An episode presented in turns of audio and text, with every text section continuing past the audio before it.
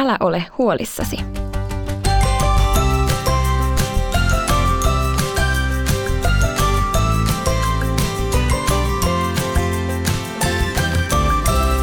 Donkkipodi. Tämä on Donkkipodi, podcast, jossa tehdään oivalluksia raamatun ja donkkilehden äärellä. Mun nimi on Iida.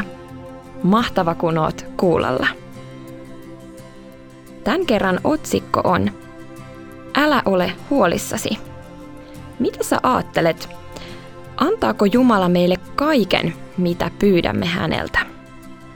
Ootko joskus kovasti halunnut jotakin, mutta saatuasi sen, et olekaan tullut yhtään onnellisemmaksi? Usein me ihmiset halutaan sellaista, mitä emme oikeastaan edes tarvitse.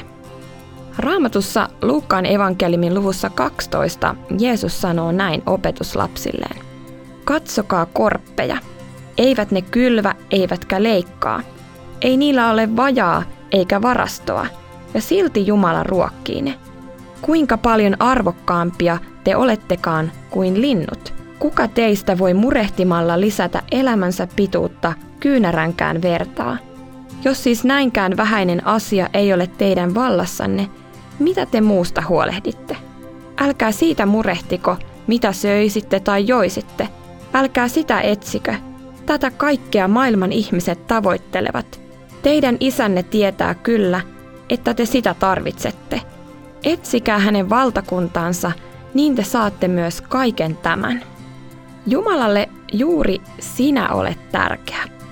Hän haluaa pitää sinusta huolta niin monilla tavoilla, et aina ehkä tule huomanneeksikaan sitä.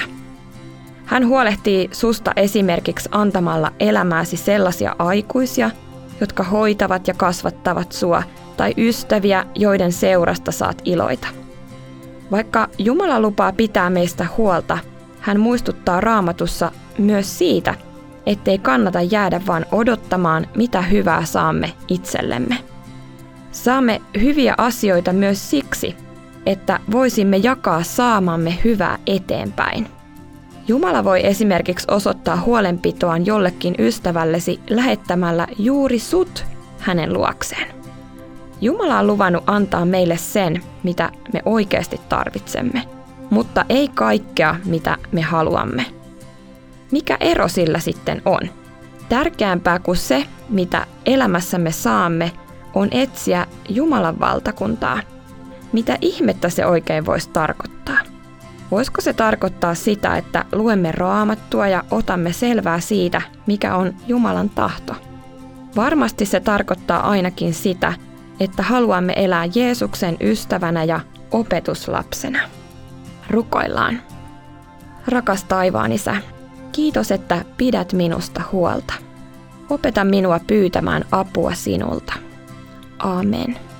Ja sitten hei kysymys sulle.